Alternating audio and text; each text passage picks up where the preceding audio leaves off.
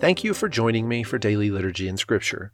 Today we will be reading Psalms 116 and 117, Numbers chapter 14 verses 1 through 31, and Mark 11 27 through 12 12.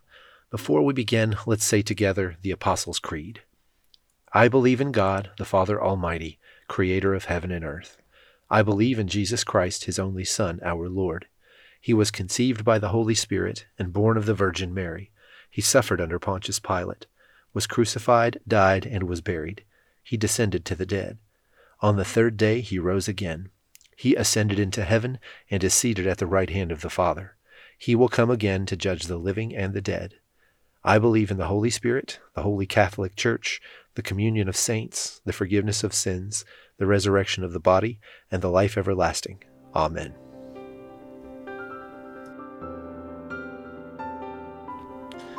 Psalm chapter 116 I love the Lord because he hears my voice and my prayer for mercy.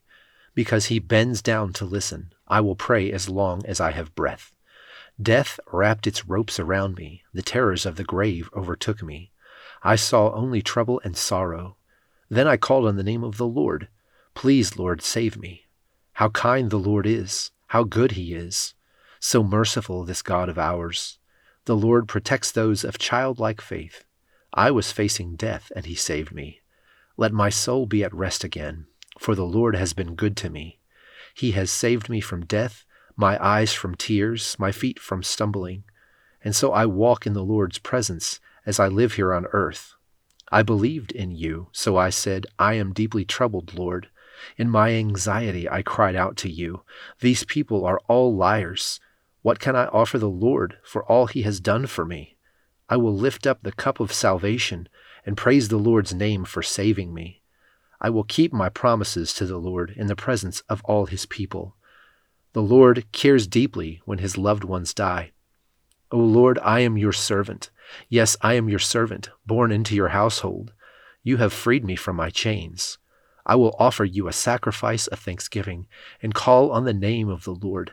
I will fulfill my vows to the Lord in the presence of all his people, in the house of the Lord, in the heart of Jerusalem. Praise the Lord. Psalm 117 Praise the Lord, all you nations. Praise him, all you people of the earth. For his unfailing love for us is powerful. The Lord's faithfulness endures forever. Praise the Lord. Numbers chapter 14, verses 1 through 31. Then the whole community began weeping aloud, and they cried all night. Their voices rose in a great chorus of protest against Moses and Aaron. If only we had died in Egypt, or even here in the wilderness, they complained. Why is the Lord taking us to this country only to have us die in battle?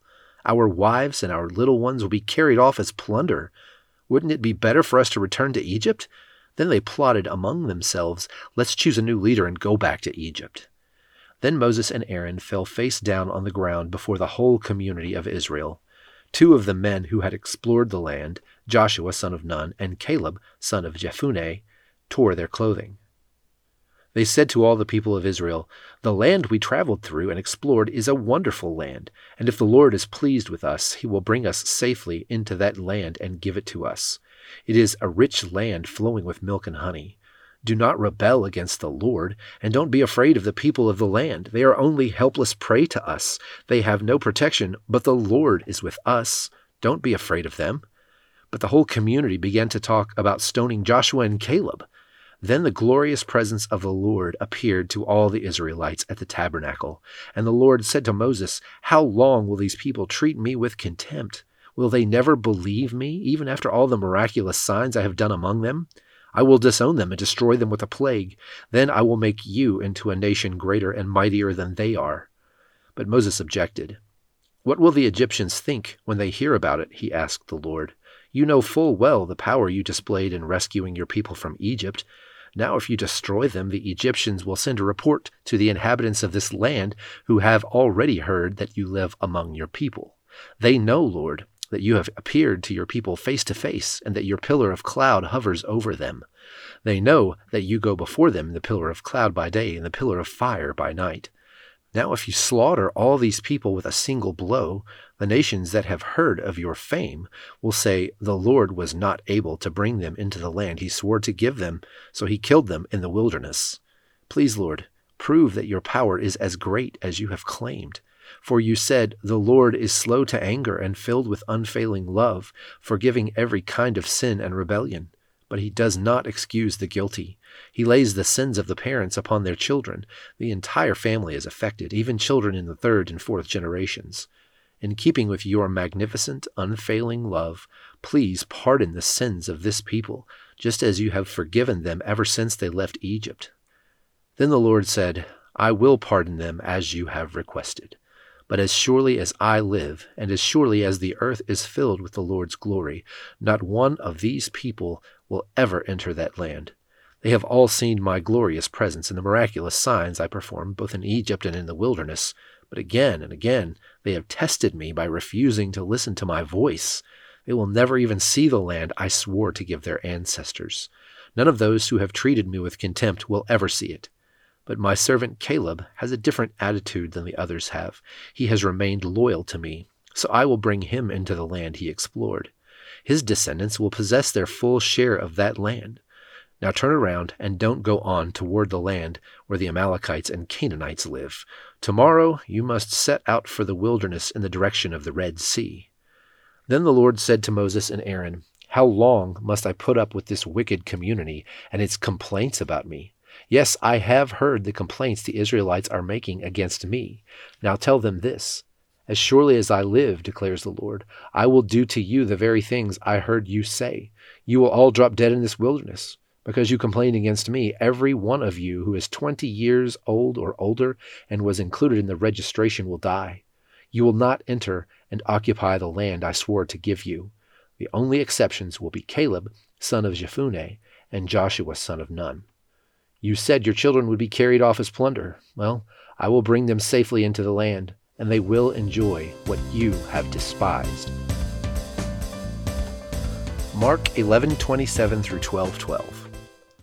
Again they entered Jerusalem. As Jesus was walking through the temple area, the leading priests, the teachers of religious law, and the elders came up to him. They demanded, By what authority are you doing all these things? Who gave you the right to do them? I'll tell you by what authority I do these things, if you answer one question, Jesus replied. Did John's authority to baptize come from heaven, or was it merely human? Answer me. They talked it over among themselves. If we say it was from heaven, he will ask why we didn't believe John. But do we dare say it was merely human? For they were afraid of what the people would do, because everyone believed that John was a prophet. So they finally replied, We don't know. And Jesus responded, Then I won't tell you by what authority I do these things. Then Jesus began teaching them with stories. A man planted a vineyard. He built a wall around it, dug a pit for pressing out the grape juice, and built a lookout tower. Then he leased a vineyard to tenant farmers and moved to another country. At the time of the grape harvest, he sent one of his servants to collect his share of the crop. But the farmers grabbed the servant, beat him up, and sent him back empty handed. The owner then sent another servant, but they insulted him and beat him over the head. The next servant he sent was killed. Others he sent were either beaten or killed, until there was only one left, his son, whom he loved dearly. The owner finally sent him, thinking, Surely they will respect my son. But the tenant farmers said to one another, Here comes the heir to this estate. Let's kill him and get the estate for ourselves. So they grabbed him and murdered him and threw his body out of the vineyard. What do you suppose the owner of the vineyard will do? Jesus asked. I'll tell you. He will come and kill those farmers and lease the vineyard to others. Didn't you ever read this in the scriptures? The stone that the builders rejected has now become the cornerstone. This is the Lord's doing, and it is wonderful to see. The religious leaders wanted to arrest Jesus because they realized he was telling the story against them. They were the wicked farmers. But they were afraid of the crowd, so they left him and went away. Now join me in the Lord's Prayer. Our Father, who art in heaven, hallowed be thy name. Thy kingdom come, thy will be done, on earth as it is in heaven. Give us this day our daily bread, and forgive us our trespasses as we forgive those who trespass against us. And lead us not into temptation, but deliver us from evil. For thine is the kingdom, and the power, and the glory, for ever and ever. Amen.